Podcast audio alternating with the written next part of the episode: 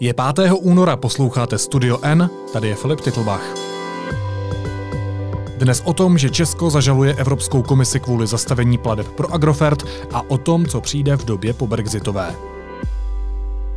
Vláda na poslední chvíli a bez větší pozornosti odkývala žalobu k soudnímu dvoru Evropské unie. Důvodem jsou pozastavené platby bruselských peněz pro holding Agrofert z listopadu loňského roku.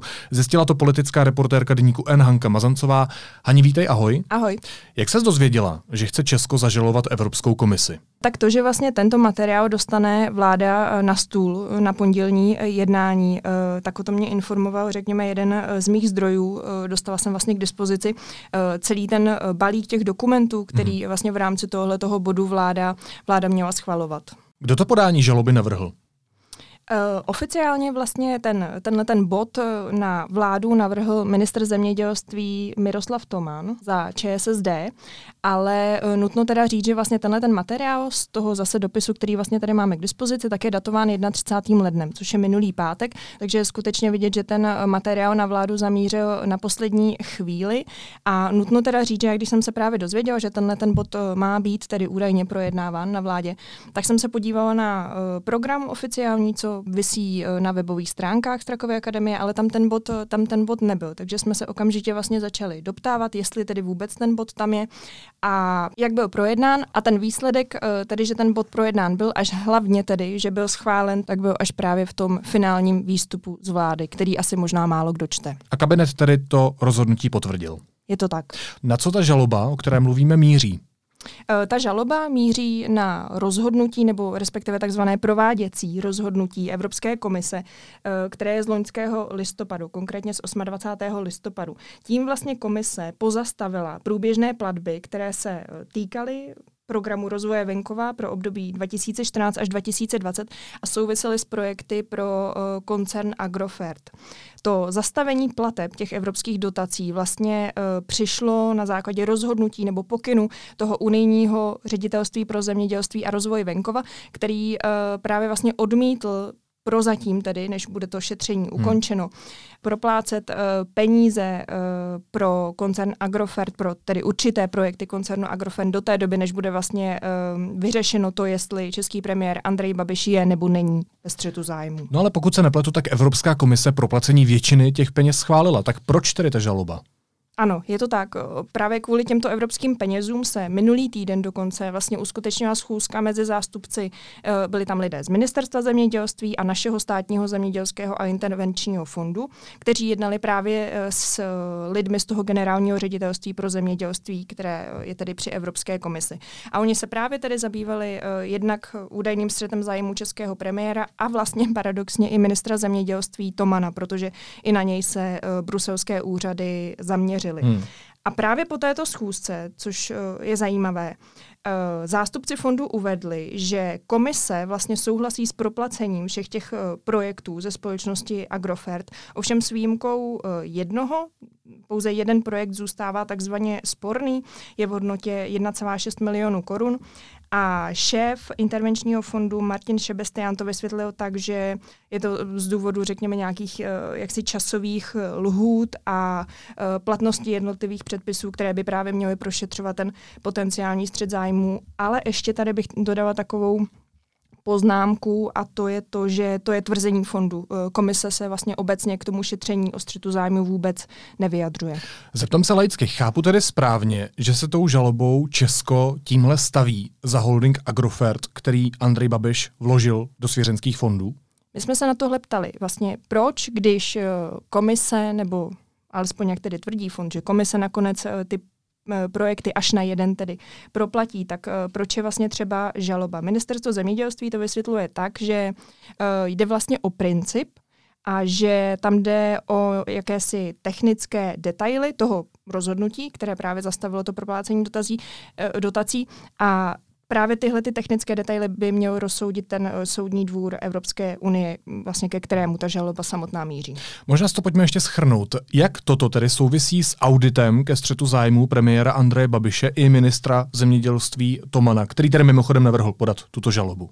No, souvisí to vlastně právě tak, že uh, celé tohle jednak jednání z toho minulého týdne, celá ta žaloba a vůbec uh, to pozastavování dotací pro možný právě střed zájmu českého premiéra, případně teda ministra zemědělství Tomana, souvisí právě s tím, že bruselské úřady se na českého premiéra, předsedu hnutí ANO, zaměřili a jak si zjišťují, jestli jeho vládní angažmá vlastně není ve střetu zájmu s tím, že tedy vlastně holding Agrofert, který teď převedl do svěřenských fondů. A jestli ho tedy ovládá. A jestli ho tedy ovládá. Ano. Víme, k jakému závěru spěje ještě ten druhý, ten zemědělský audit? Tam na výsledek, eh, na ten oficiální tedy výsledek eh, ještě čekáme. Nicméně, jak před časem vlastně uvedl eh, týdeník Respekt, tak ten řekl, že i tam ten závěr by měl být takový, tedy že český premiér po část svého vládního angažmá, dejme tomu, byl ve střetu zájmu, což ostatně vlastně potvrdil už ten hlavní nebo ten první audit, který se zabýval čistě, čistě střetem zájmu českého premiéra a jeho závěr zněl, že Pan Babiš kontroluje společnost ve skupině Agrofert. Tečka. Říká politická reportérka deníku N. Hanka Mazancová. Hanko, moc děkuju. Děkuju, ahoj. Teď jsou na řadě zprávy, které by vás dneska neměly minout. Státní zástupce začal prověřovat údajné podplácení bývalého ministra dopravy Vladimíra Kremlíka. Deníku N se podařilo získat část dokumentu, v němž žalobce Jaroslav Šaroch detailně vysvětluje, proč zastavil stíhání Andreje Babiše mladšího. Premiérův syn podle Šarocha pouze poslouchal svého otce, kterého pokládá za autoritu. Senátoři o předsedovi horní komory rozhodnou 19. února. Adepty jsou Jiří Růžička za stan a Miloš Vystrčil z ODS, kterého vedle lidovců zřejmě podpoří i hnutí ANO. Britský regulátor reklamy zakázal letecké společnosti Ryanair používat ve svých reklamách tvrzení, že je aerolinkou, která produkuje nejméně emisí skleníkových plynů. Musí předložit dostatečné důkazy. Dvě výletní lodě z tisíci cestujících v azijských vodách jsou kvůli koronaviru v karanténě. Na koronavirus zemřelo už téměř 500 lidí. Za to, že ruského prezidenta Putina nazval hajzlem a ve srovnání s Hitlerem a Stalinem ubohou zmí, dostal Jurij Šadrin z Vologotské oblasti pokutu 50 tisíc rublů. Soud zhodnotil výrok jako projev neúcty k představiteli moci, kterého se dopustil opakovaně. A organizace Děti úplňku, která se věnuje rodinám autistických dětí, zveřejnila nový dokuseriál, tentokrát o dětech postižených muku polysacharidózou. Jejich rodiny se potýkají s palčivým nedostatkem podpůrných sociálních služeb. Well, after leaving the European Union uh, last Friday, the United Kingdom is now in a so called transition period until the end of the year. Velká Británie minulý týden oficiálně vystoupila z Evropské unie. Tamní noviny o tom informovaly různě. Třeba The Sun přišel s titulní stranou Our time has come, náš čas nadešel. Daily Express to hodnotil slovy Yes, we did it, zvládli jsme to. Naopak Guardian přišel s titulkou Small Island, malý ostrov, který doplnil pod titulkem, že jde o největší hazard za poslední dobu.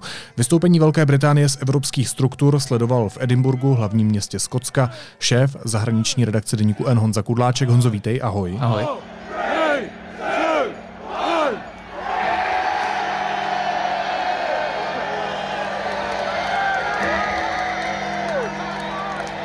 Jak o Brexitu informovali skotské deníky? Tam je potřeba vidět, že eh, ten skotský pohled se dost liší, hlavně od toho anglického, a to je vlastně jedna z věcí, kterou jsem tam často slýchával, když jsem mluvil jak se Skoty, tak s Čechy, kteří tam už docela dlouho žijí.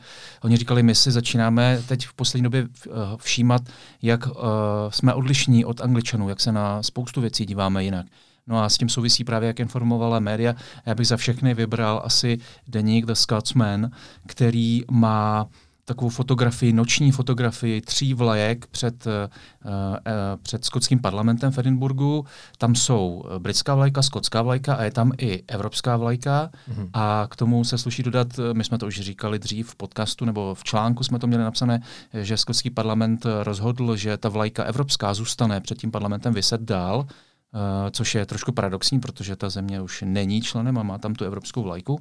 Takže tam ty vlajky jsou pořád všechny tři a ten Scotsman má na titulní straně uh, fotografii těch tří vlajek v noci proti černé obloze, osvícené vlajky a pod tím je napsáno, uh, vlastně to musím trošku přeložit, eh, přeto, přetočit do češtiny obráceně. On je tam vlastně naskledanou ne s Bohem. Ono jakoby, je to napsáno anglicky, jakoby, jako kdyby to bylo obráceně, a to je jedno. Mm-hmm. Vlastně naskledanou ne s Bohem. A nad tím menšími písmeny jsou ve všech možných evropských jazycích uh, právě nějaká rozlučková slova.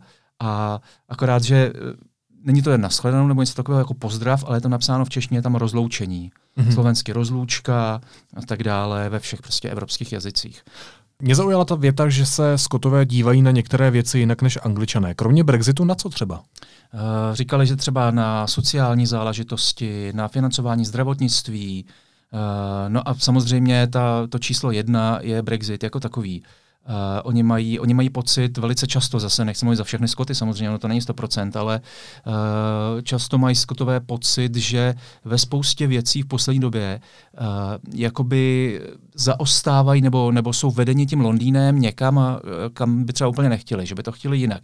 Vyplynulo to právě s tím Brexitem, to je právě ten známý výraz jejich premiérky Nicole Sturgeon, že Skotsko je vyvlečeno z EU mm-hmm. proti své vůli protože jenom připomenu eh, v tom eh, referendu v roce 2016 o setrvání nebo eh, opuštění Evropské unie, sice Británie většinově celkově hlasovala těsně pro opuštění, ale ve Skotsku většinově přes 60%, 62, 66%, nebo úplně přesně 62% hlasovali pro setrvání v Evropské unii.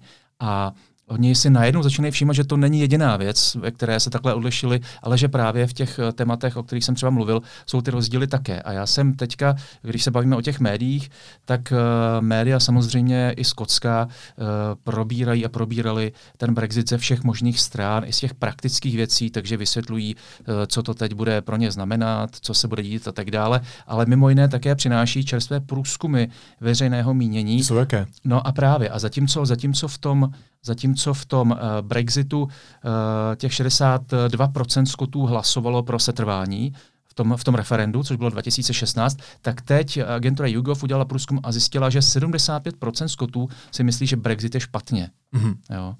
Uh, Čili Co to může zase, znamenat? No, že už se tam zase zobrazují nějaké další uh, pocity a zkušenosti, které uh, ti lidé za tu dobu udělali. Přeci jenom je to vlastně, teď v červnu to budou čtyři roky už vlastně od toho referenda.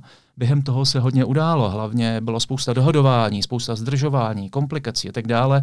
A prostě lidé od té doby stačili získat nějaké další zkušenosti a vytvořit si názor. Někdo ho mohl změnit. Jsou lidé, kteří si myslí, že to je třeba nakonec dobře, ale právě tady ten jeden z těch výzkumů, ale není jediný, naznačuje, že se to posouvá u těch skotů i v tom smyslu, že se posiluje ten názor, že prostě ten Brexit není OK. Dobře, ale já se ptám spíš prakticky, co to může znamenat. Vnímáš třeba už nějaké tendence v některých částí Velké Británie, například Skotska, se osamostatnit?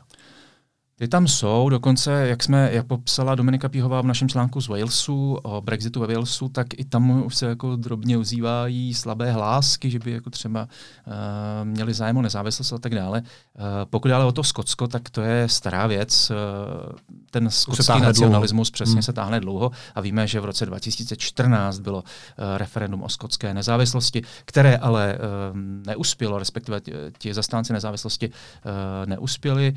Uh, jestli se dá něco vypozorovat, tak eh, v těch průzkumech se zdá, že eh, ten Brexit posílil u Skotů tu tendenci eh, nezávislosti, ale je to takové velice, tam se to dělí, jo. protože vlastně ty, ty, ty hranice názorové se dělí jak na Brexitu, tak potom na té skotské nezávislosti. Jsou skotové, kteří chtějí být nezávislí úplně na všech. Mm-hmm. Uh, jsou skotové, kteří, hla, kteří, se kterými jsem mluvil a ptal jsem se jich, jak hlasovali v těch referendech a oni říkali, no my jsme hlasovali samozřejmě pro nezávislost skotskou a pak jsme hlasovali pro setrvání v Evropské unii. A uh, častý názor je takový, vzhledem k tomu, že my už se tak jako čím dál víc odlišujeme od té Anglie a tak dále, pojďme, jako budeme nezávislí a vrátíme se do té Evropské unie.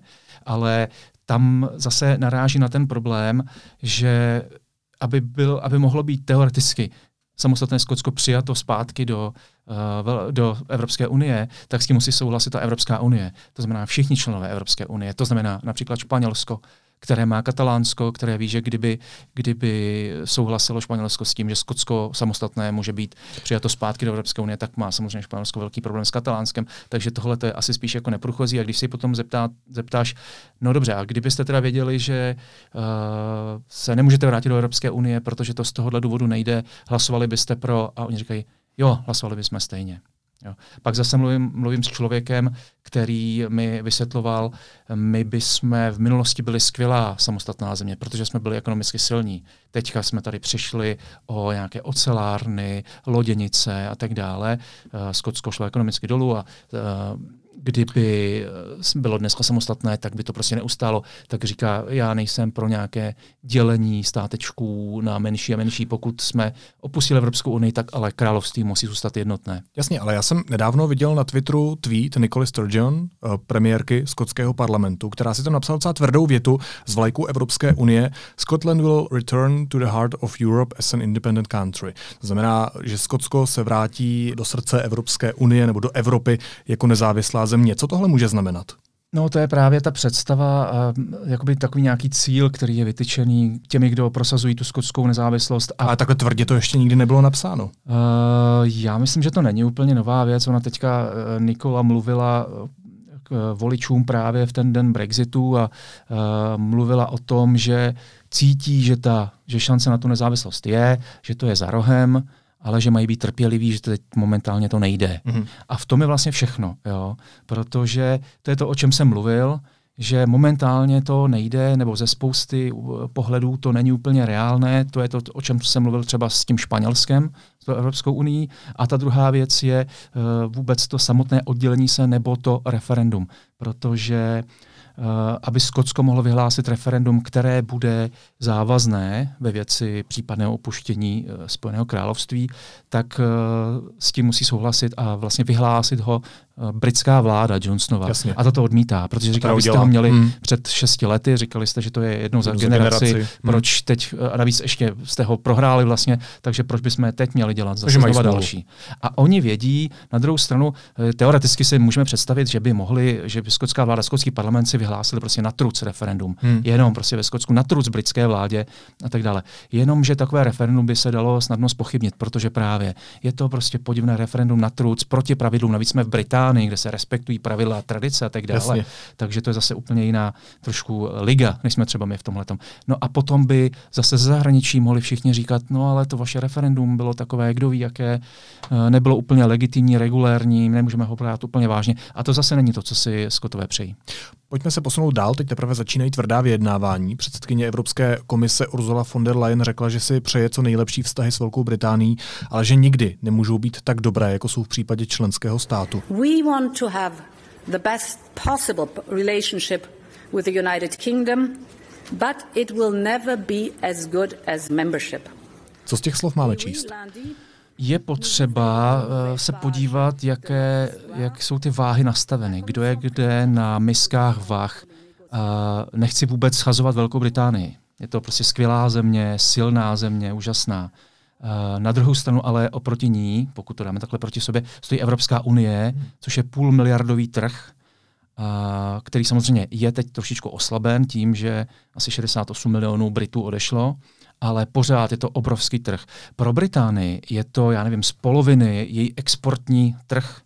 Uh, Takže velká část. Je to, je to hmm. strašně, hmm. strašně, významná, strašně významný partner pro Británii. A samozřejmě Británie se to samozřejmě taky uvědomuje, oni nejsou hloupí. Vědí, uh, vědí, o co jde, vědí, že oni někam teď neop, neodplavou s těmi ostrovy někam do prostřed Atlantiku a budou tady pořád. A my pořád budeme pa- partneři, spolupracovníci a tak dále. Jde o to, kdo vlastně koho jak moc potřebuje. Today the Prime Minister made his first major speech on Brexit since the general election. And at the same time, Michel Barnier, the lead negotiator for the EU, outlined his position. We've made a choice.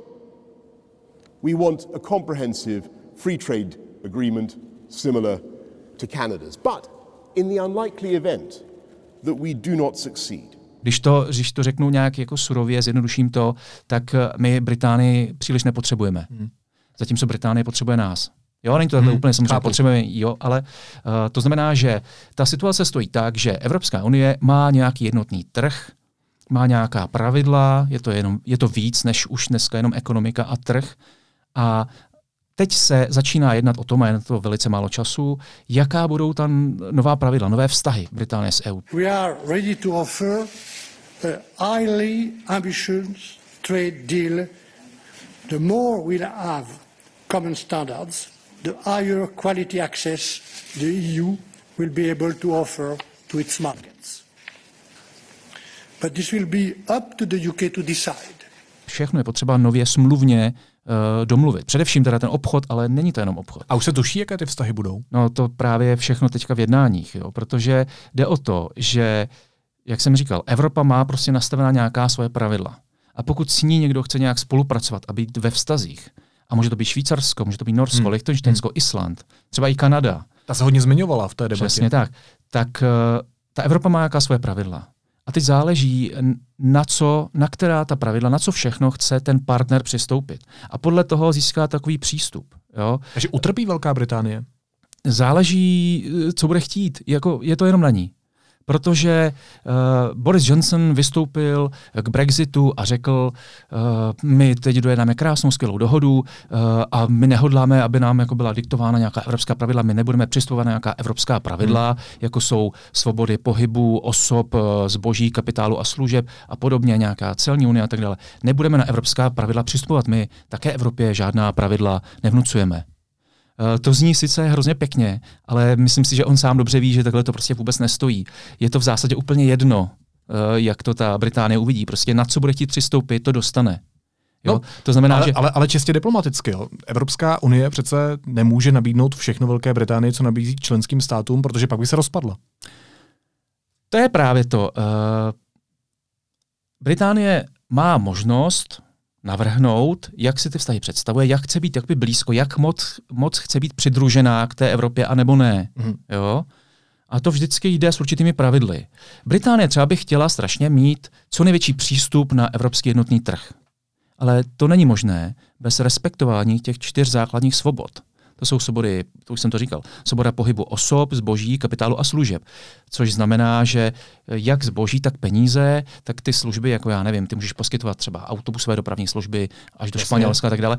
A nebo pohyb osob, to je asi to hlavní, to není, to není Schengen, to není překračování hranic, ale to je možnost, že ty můžeš se odstěhovat do Edinburgu hmm. a tam prostě si pronajmout bydlení, začít tam, seženeš si tam práci, začneš pracovat, nesmíš být diskriminován. Takhle funguje spousta těch Čechů, se kterými, se, se kterými jsem mluvil v tom Edinburgu.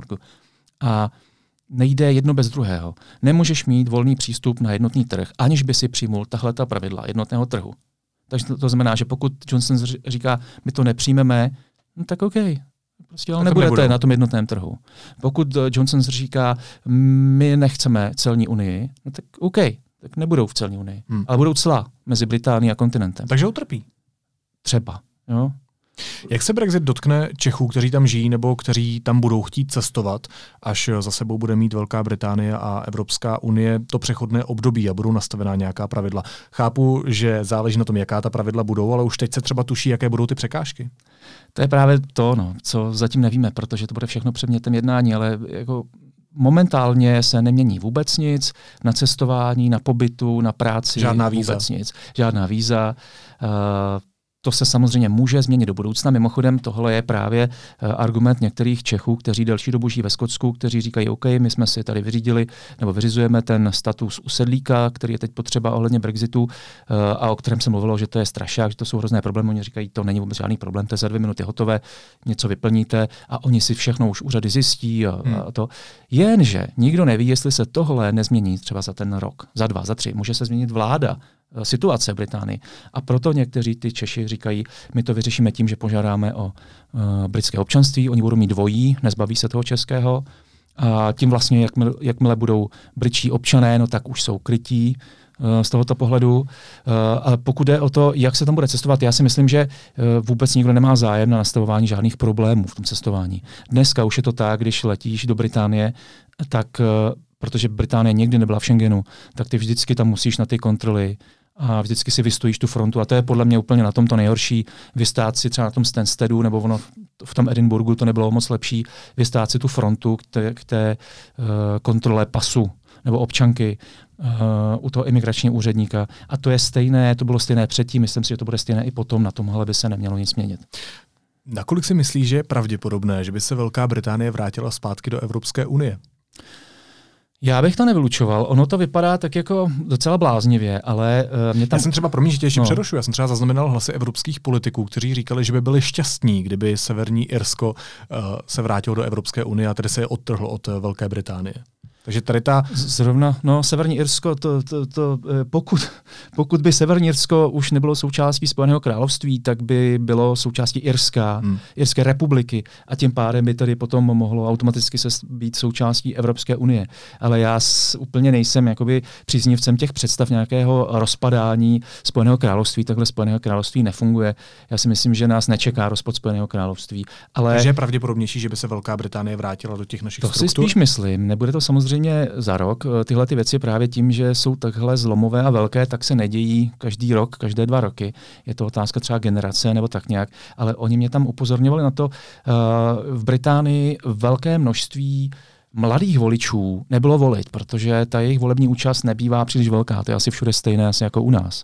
Ale v té věkové kategorii 18 až 24 let velká drtivá většina voličů, těch, kteří volili, tak volili pro setrvání v Unii. Hmm. A tady je hrozně významný ten časový faktor.